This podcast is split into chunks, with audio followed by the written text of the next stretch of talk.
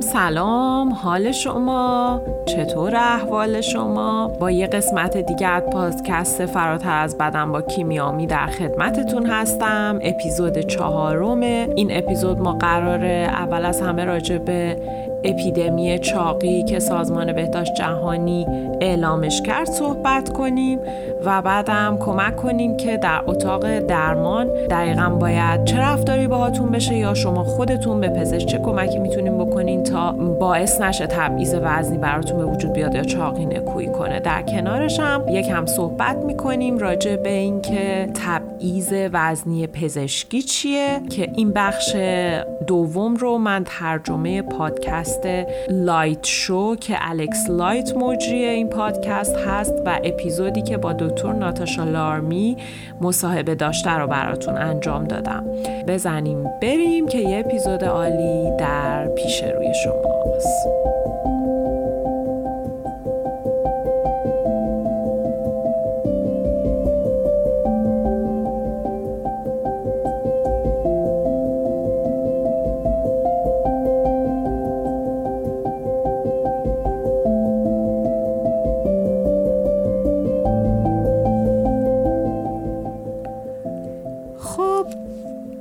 امیدوارم که اپیزودهای قبلی براتون جالب بوده باشه. امیدوارم کمکتون کرده باشه. یه سری از سوالاتتون رو جواب داده باشه و حتی یه سری تقویت روحیه بهتون کرده باشه که در مورد حقوق خودتون بدونین به بدنتون بیشتر احترام بذارین و به خودتون بیشتر بتونین کمک کنین.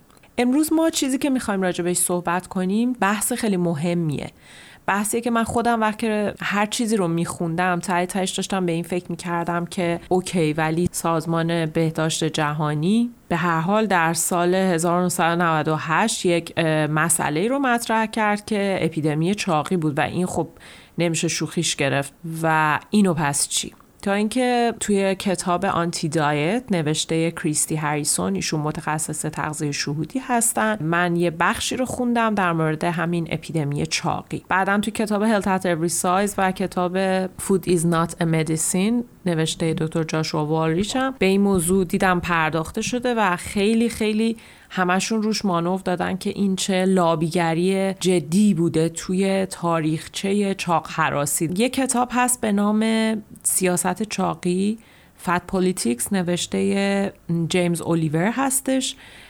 این کتاب دقیقا داره به همین بحث می‌پردازه که با این سیاست چاقی خطرناکه چه سودهای هنگفتی شامل شرکت های داروسازی شده و چه خطراتی هم در جامعه به وجود اومده. خب ببینیم که این داستان پشت پرده اپیدمی چاقی که اعلام جهانی شد چیه و چه اتفاقی افتاد. در سال 1998 یک شبه میلیون ها آمریکایی توسط سازمان سلامت ملی NIH ناگهان دارای اضافه وزن یا چاق و یا چاق مفرد شناخته شدن. اینکه پشت پرده این قضیه چه داستانی بوده رو من الان می‌خوام براتون شرح بدم.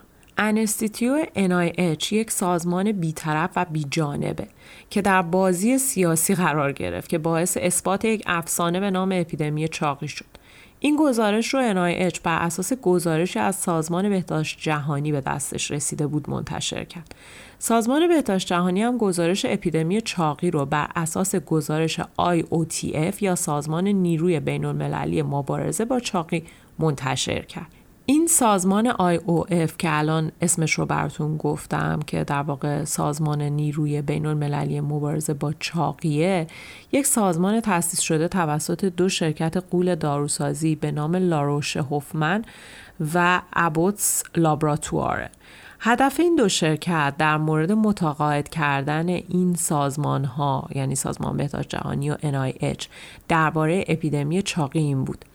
یک لابیگری صورت بگیره که کاملا هم توجیه علمی داشته باشه تا فروش بیشتر محصولات دارویی و لاغری رو بتونه ساپورت کنه. و خب پایین آوردن حوزه عدد BMI یا شاخص توده بدنی در قسمت سالم 100 درصد باعث رشد اقتصادی این شرکت ها می‌شد. چون میلیون ها نفر یک شبه از بخش سالم BMI به بخش ناسالم شیفت پیدا کردن انتقال پیدا کردن. و این شرکت ها به راحتی پودر لاغری و داروهای لاغری و فیت شدن و مکمل های پروتئین و کمک های پزشکیشون رو می‌تونستن بفروشن و سود کلانی رو به جیب بزنن تک تک متخصصین و محققان و دانشمندانی که در این گرد همایی و گزارش شرکت داشتن تا آرنج دستشون تو صنعت لاغری و داروسازی بود مثلا رئیس بخش چاقی NIH به نام آقای هاویر پی سونیه کسی بود که عضو board تخصصی و مشاوره برای شرکت های دارویی و لاغری از جمله Eli Lilly، Genentech و مؤسسه لاغری Weight Watchers بود. خب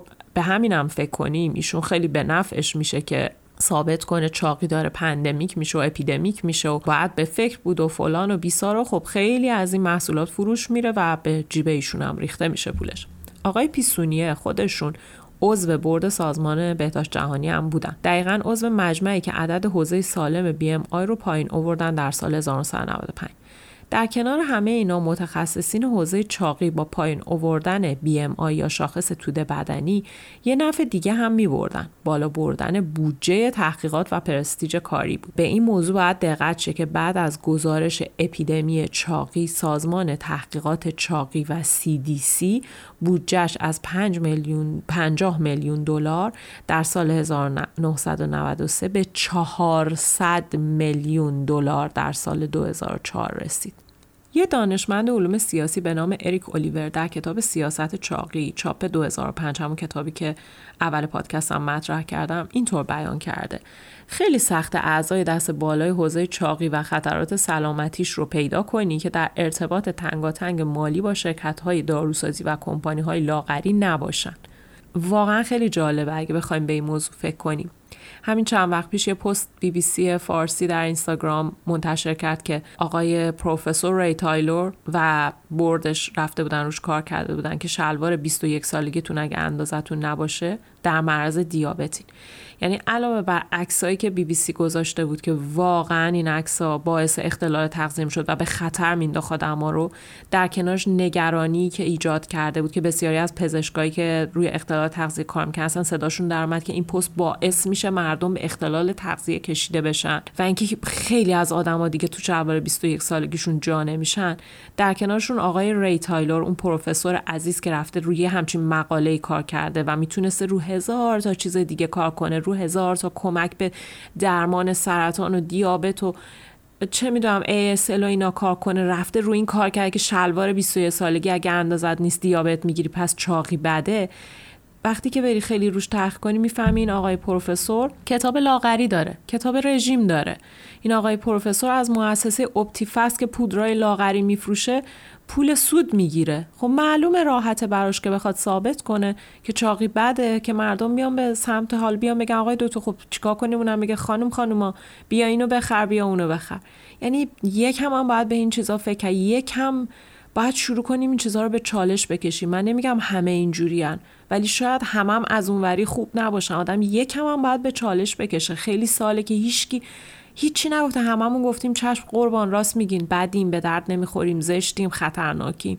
یکم خلاصه باید به چالش کشید. خب حالا اهمیت این چیه که سردسته ها؟ پولاشون رو از این شرکت ها می‌گیرن. خب رسما روی تصمیم شورای سازمان بهداشت جهانی و سلامتی ملی تاثیر گذاشتن با یه لابیگری ساده. شاید باورتون نشه ولی یک پاورپوینت رنگی پنگی از ایالتهای آمریکا. یه پاورپوینت رنگی از ایالتهای آمریکا باعث متقاعد کردن سازمان بهداشت جهانی شد. این پاورپوینت بر اساس تحقیقات آقای ویلیامز دایتس بود. چقدر حالا فامیلش جالبه که دایتسه کسی که به عنوان مدیر بخش تغذیه و تحرک بدنی در سازمان CDC مرکز کنترل بیماری ها مشغول به کار بود.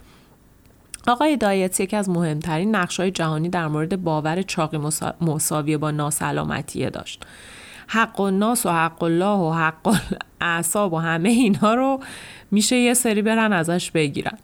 از نظر ایشون هرچی مردم چاقتر می شدن ناسالمتر می شدن و سلامت عمومی رو چاقها به خطر می انداختن. ایشون تاکید شدید روی استفاده BMI داشت و متوجه نبود BMI در سلامت فردی اصلا شاخص درستی نیست. بله در یک دایره خیلی بزرگ از آدما اوکیه ولی فرد به فرد به هیچ وجه این شاخص درست نیست و باگ داره. می‌تونین پادکست یعنی اپیزود قبلی پادکست منو گوش بدین.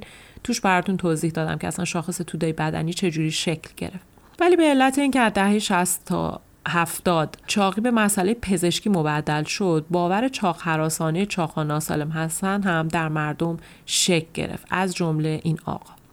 آقای دایس اما نمی‌تونست همکاران و محققان اطرافش رو متقاعد کنه که چاقی ناسلامتیه چون همکارانش مثل ایشون حتی با اینکه BMI عموم جامعه آمریکا بالا رفته بود از روی داده های BMI چیز غیر عادی رو حس نکرده بود. پس آقای دایت با همکاری دانشمندی به نام علی مکداد که خدا از جفتشون واقعا بگذره تصمیم گرفتن به جای نشون دادن داده ها که کسی رو متقاعد نمی‌کرد از یه چارت رنگی استفاده کنن.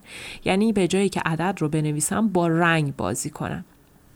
این چارت یه پاورپوینت تصویری از ایالات متحده آمریکا بود که نشون بده درصد جمعیت هر ایالت که داره بر اساس BMI به دسته اضافه وزنها و چاقها اضافه میشه چقدره و اینو به صورت اسلاید در آوردن که جذابم باشه نقشه بر اساس دسته بندی BMI با نمایش رنگ ها بود. ایالاتی که زیر 10 درصد BMI اضافه وزن و چاق داشتن آبی رنگ بودن. آبی کم رنگ. ایالت هایی که بالای 20 درصد BMI اضافه وزن و چاق داشتن آبی رنگ بودن. ایالت هایی که بالای 70 درصد BMI اضافه وزن و چاق داشتن قرمز بودن.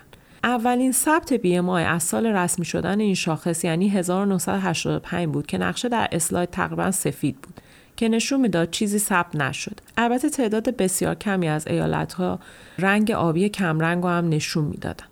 رفته رفته که اسلاید بر اساس گذشت سال در طول اون جلسه به نمایش در اومد ایالت های بیشتری از آبی کمرنگ تبدیل شدن به آبی پررنگ و نقشه رو فرا گرفتن که در سال 1994 بیشتر ایالت های مرکزی و جنوبی آمریکا رنگ آبی پررنگ و قرمز داشتند و به سال 1998 که رسید تمام نقشه آبی پررنگ شد با چند ایالت مهم که قرمز شده بودند. خب نقشه تأثیری که روی اعضای جلسه سازمان بهداشت جهانی گذاشت چشمگیر بود. همه اعضا رو به نگرانی اپیدمی چاقی همه گیر انداخت. بدون کوچکترین پرسشی که آیا این ایالت های قرمز جمعیتشون درصد قابل توجهی از نژادهای دیگر هم دارن که بیمای اصلا روشون هیچ تحقیقی نکرده؟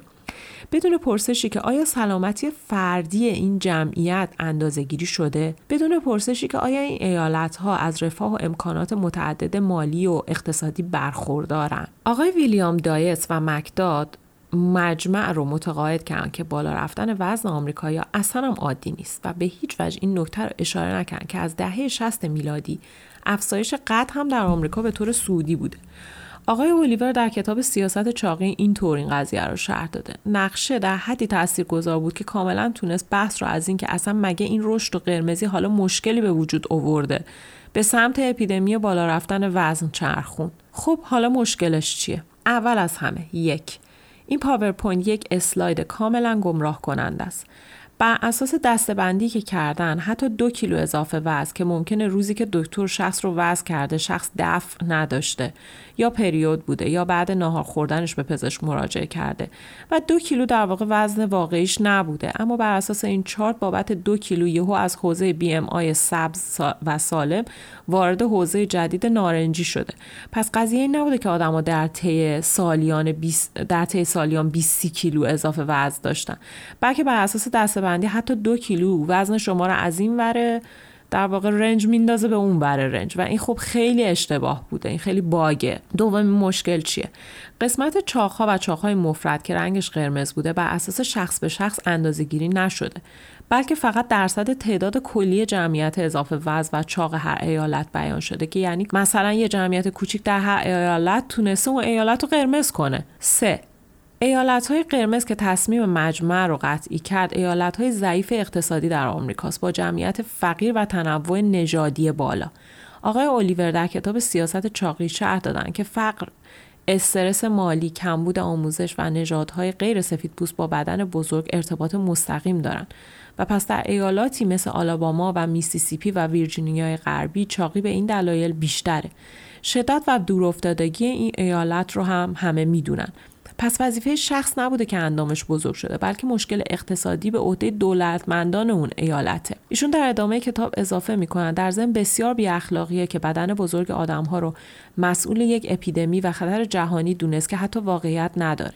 این کار یک کار کاملا بی اخلاقی از سال 1985 تا 1998 درست تغییرات وزنی ثبت شده ولی به هیچ وجه چشمگیر و قابل ملاحظه نبوده این بحث اپیدمی چاقی تا خرخره تقصیر صنعت رژیم و داروسازی برای سوداوری بیشتره و هیچ ربطی به سلامتی عموم نداره. دلیل چهارم مسئله رژیم و لاغری که باعث چاقی شده به هیچ عنوان در شورا مطرح نشد. من توی اپیزود قبلی هم گفتم دقیقا چاقی های مفرد از زمانی ثبت شد که مؤسسات رژیم و لاغری سوداشون بیشتر شد و تصاعدی رشد کردن. تلاش عمدی کاهش وزن در طول زمان در این جلسه مطرح نشده بود. چون تلاش عمدی کاهش وزن در طول زمان باعث افزایش وزن میشه. افراد بعد از پنج سال تقریبا تمام وزن و گهگاه بیشتر از وزن سابق رو برمیگردونن. حالا اگه همین فرد و پنج سال پیش عدد وزنش رو نوشتن و الان دوباره نوشتن خب میگن چاق شده. ولی در واقع این آدم فقط وزن قبلیش رو برگردونده. خب این در طول زمان اسلاید هم اسلاید رو می‌تونه قرمز کنه. پس چرا بحث این که اولین ثبت چاق مفرد در همون دهه رخ داده که مؤسسات لاغری تأسیس شدن هم مطرح نشده. چرا اینا مطرح نمیشه؟ چرا برای اینکه به نفع مؤسسات لاغری نیست؟ بلکه در اون جلسه به جای گوشزد کردن خطر قابل توجه رژیم لاغری عمدی که باعث مشکلات شدید جسمی و چاقی برای مردم شده بیشتر درباره خطر صنعت فست فود و غذاهای process بحث شد. در حالی که تاثیر غذاهای فست فود و process روی اضافه وزن در مقابل تاثیر رژیم های دائمی لاغری و این مزمن رژیم گرفتن خیلی خیلی کمتره. این صنعت خطرات مواد شیمیایی و مشکلات دیگر رو بیشتر باعث میشه تا چاقی. اگر رژیم نباشه اگر محدودیت نباشه آدما انقدر با ولع به سمت فست فود اصلا نمیرن. که خیلی بخواد این صنعت چیز خطرناکی باشه. و در کنارش قشر ضعیف خیلی هاشون اصلا با غذاهای آماده و نیمه آماده در واقع دارن تغذیه میشن. قشر ضعیف انقدر توانایی خرید مواد غذایی تازه رو ندارن. بنابراین اینکه اینا رو مشکل بدونیم و بگیم چرا چاق شدی برعکس اینکه بریم شکاف اقتصادی رو حل کنیم اینم کار بی اخلاقیه خلاصه آقای ویلیامز با سیاست تمام تونستن مجمع سازمان جهانی رو سازمان بهداشت جهانی رو قانع کنن. این چارت در سایت CDC آپلود کردن و پایه‌گذار اصطلاح اپیدمی چاقی شدن. کم کم در رسانه ها و روزنامه ها شروع شد به استفاده از این اصطلاح و تا پایان سال 1999 حداقل 50 درصد مقالات درباره مشکل اپیدمی چاقی بود و یا ارجاع مقاله در نهایت به این اپیدمی ختم می شد. تا سال 2004 این رقم به 700 برابر رسید.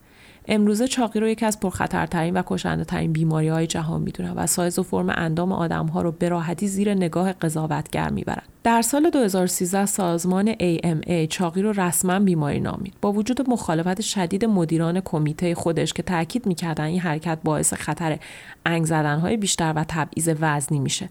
در واقع AMA می‌خواست با بیمار خطاب کردن چاقا همدردی عمومی رو در حقشون بیشتر کنه و جلوی قلدریگری و تاثیرات مخرب برچستنی به اونها رو بگیره ولی با این کارش خطای بسیار وحشتناکی در حق چاقا کرد. این چاقی نیست که اپیدمی شده بلکه این لابیگری و گزارش های غلطه که اپیدمی شده. این چاقی نیست که اپیدمی شده. این رفتار بد با چاقا انگ زدن و برچست زدن بابت وزنشونه که اپیدمی شده. این چاقی نیست که اپیدمی شده بلکه تبعیض وزنی که هر روز چاقا باهاش در ارتباطن و سرشون میاده که اپیدمی شده. این چاقی نیست که اپیدمی شده بلکه عدم درمان گرفتن به موقع و چکاب درست در مطب دکتراست که اپیدمی شده. این چاقی نیست که اپیدمی شده بلکه ارتباط ناسالم آدم ها با غذا با ورزش و اختلالات غذایی و مشکلشون با تصویر بدنیشونه که اپیدمی شده. این چاقی نیست که اپیدمی شده. در واقع افسانه چاقیه که اپیدمی شده. خب من این بحث رو از کتاب آنتی دایت کالچر ترجمه کردم. آنتی ببخشید آنتی دایت نوشته کریستی هریسون که خود کریستی هریسون هم ارجاعش کتاب سیاست چاقیه که آقای الیور نوشته جیمز الیور نوشته. و من به نظرم خیلی مهم بود که این قضیه رو بدونین چون خود این قضیه خیلی آدم رو به فکر می‌بره و آخرش میگه پس اپیدمی چاقی چی سازمان جهانی اعلامش کرده. خب این داستان پشت پردش بود. خب حالا میریم سراغ پادکست الکس لایت به نام Light Show اپیزودی که با دکتر ناتاشا لارمی ایشون دکتر عمومی هستن توی انگلیس هستن باهاشون مصاحبه کردن. من از اینجا به بعد در واقع دارم نقل قول دکتر ناتاشا لارمی رو می‌کنم توی اینستاگرام اکانتشون at sign fat doctor UK یا at sign fat doctor من اینجا mention می‌کنم اکانتو. اگه دوست داشتین خودتونم می‌تونین اکانتشون رو سر بزنین اسم پادکستشون هم که فت داکتره. منتها اینجا مهمون پادکست الکس لایت بودن خب بریم که حرفاشون رو بشنویم. لاغری عین پول شده عین ارز شده. شما وقتی لاغری بیشتر کار پیدا می‌کنی لباسای قشنگتری پیدا می‌کنی عشق پیدا می‌کنی شغلت بهتر میشه ترفیع رتبه می‌گیری. لاغری شبیه یه کارنسیه یه کارنسی خیلی قوی یه ارز خیلی قوی. تو باهاش می‌تونی بیشتر عشق بخری ارزش بخری احترام بخری. مردم شما رو حلوا حلوا می‌کنن بهتون لطف می‌کنن قدر شما رو می‌دونن وقت لاغرین ولی وقت چاقی انگار فقیری. بهت توهین میشه رفاقت در حقت کمتر میشه رفاهت پایین میاد. توی جامعه برات جا تنگتره. فضا رو مجبوری که همتر اشغال کنی. فضا بهت تنگتر میشه. زندگیت محدودتر میشه. این واقعا به جون و روح آدم ضربه می‌زنه. و چون واقعا شبیه پول دائم ما داریم انگیزه پولدار شدن رو که در واقع همون لاغر شدنه بهمون القا میشه. دائم تبلیغ میشه چطور پولدارتر شیم. جای پولدارتر شدن لاغرتر شدن رو بزنیم و هزار راه یک شب لاغر شو که همون یک شب پولدار شو رو در اختیار ما می‌ذارن و باعث میشن حال ما با بدنمون بدتر و بدتر بشه. و این تبلیغات در واقع راههایی رو بهمون نشون میدن که بخوایم بدنمون رو لاغرتر و لاغرتر کنیم در واقع پولمون رو بالا ببریم. اگر نتونیم و از پسش بر نیاییم فقیرتر و فقیرتر میشیم. بله رژیم خب جواب نمیده. اینا دارن این تبلیغ همینو می‌کنن. چرا رژیم جواب میده؟ نه اینکه جواب نمیده ولی رژیم در کوتاه مدت جواب میده. رژیم به صورت ماندگار جواب نمیده مگه اینکه شما کل زندگی خودتون رو محدود کنین. از غذاهای مورد علاقتون از تفریحات مورد علاقتون. محدود کنین به یه سری ورزشهایی که بهتون دستور داده شده و یه سری قوانینی که تو رژیم بهتون گفتن. و هر کسی نمی‌تونه این محدودیت رو تا ابد رعایت کنه. اینکه آدم نظم و دیسیپلین داشته باشه چیز درستیه ولی زندگی آدما خیلی پستی بلندی داره که بخوای همیشه رعایتش کنی. مگر اینکه خیلی آدم وسواسی باشی یا اینکه خیلی کمک داشته باشی مثل سلبریتی ها که آشپز دارن متخصص تغذیه دارن دکتر دارن مربی ورزش دارن. صد نفر واقعا ابر و باد و مه و خورشید و فلک داره کمکشون می‌کنه که اون لاغریشون رو بتونن حفظ کنن. پس رژیم در زمان دراز باعث چاقتر شدنه. پس این تفکری که لاغری رو ایدئال می‌سازه فقط باعث حال بد ما میشه.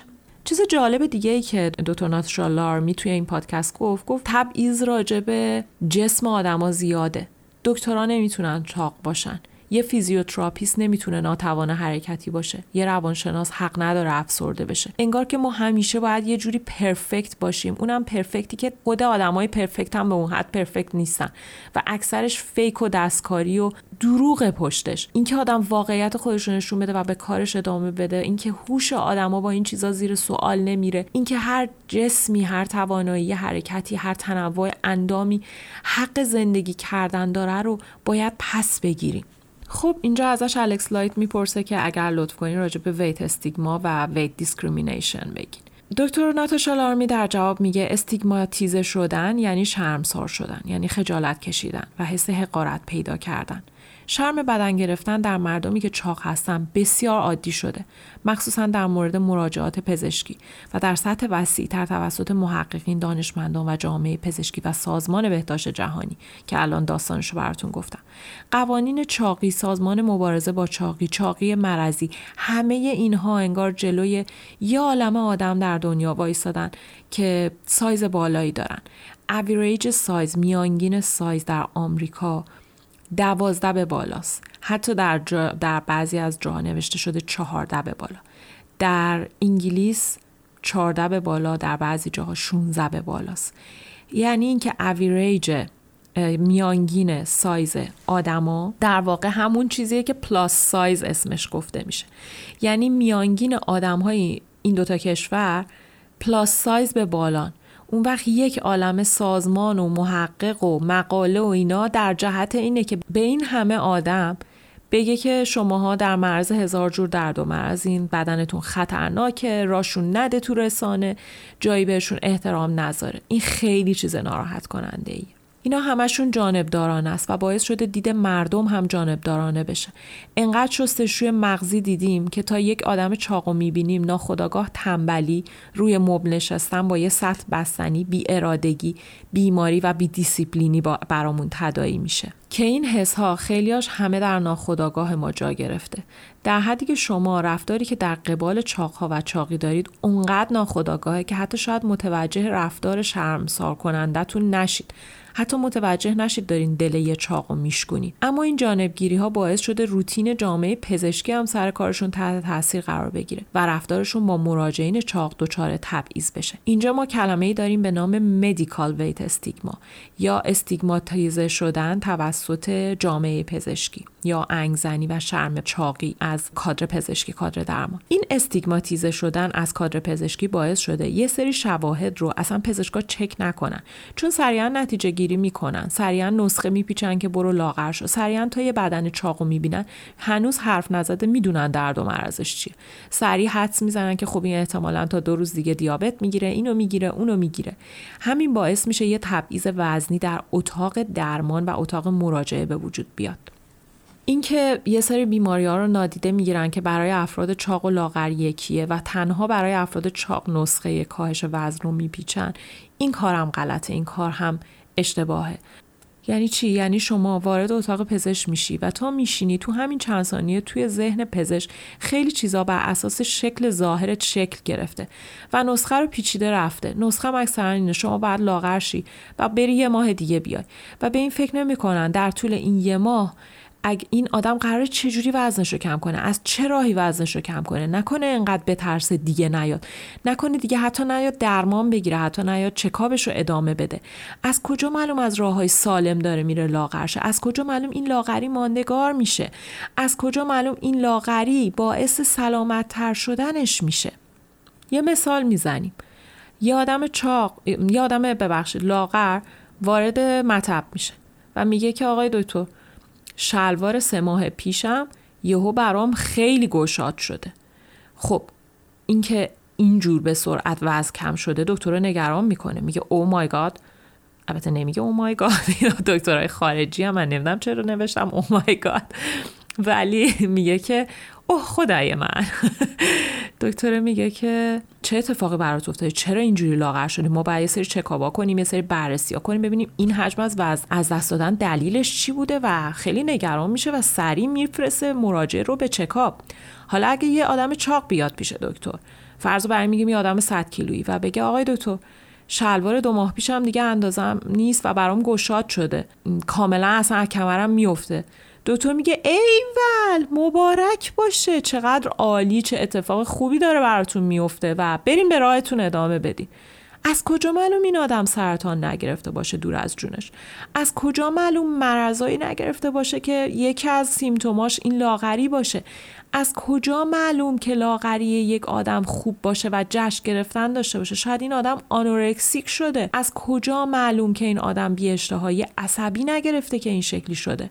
بنابراین این تبعیضات وزنی می‌تونه جون آدم با جون آدم ها در واقع بازی کنه. در کنارش گفتم اینکه افراد چهرهشون میره تو هم وقتی یه آدم چاقو می‌بینن و این تشخیص های پزشکا که ممکنه اشتباه باشه یا سیمتوم ها رو نادیده بگیرن. نبود صندلی مناسب در هواپیما در سینما در مکانهای عمومی در تئاتر. اینکه وسایل پزشکی درست حسابی برای چاقا نیست. اینکه دستگاه امارای 100 کیلو به بالا تو هر شهری پیدا نمیشه. اینکه همه جا تخت به اندازشون نیست. اینکه لباس بیمارستان اندازشون رو ندارن لباس عمل اندازشون رو ندارن. اینکه لوله تنفسی رو توی گلوشون کردن کار هر کسی نیست و هر کسی نمی‌تونه پسش بر بیاد. ماموگرافی برای سینه بزرگ نیست چکاپ برای سینه بزرگ برای یه سری دکترها سخته.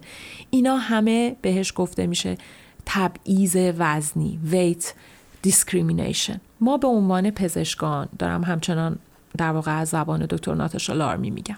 ما به عنوان پزشکان متخصص تلاشی در بهتر شدن این وضعیت باید بکنیم. ما باید کمک کنیم تا آدما آگاه شن که داره چه اتفاقی چه ناعادلی پزشکی رخ میده.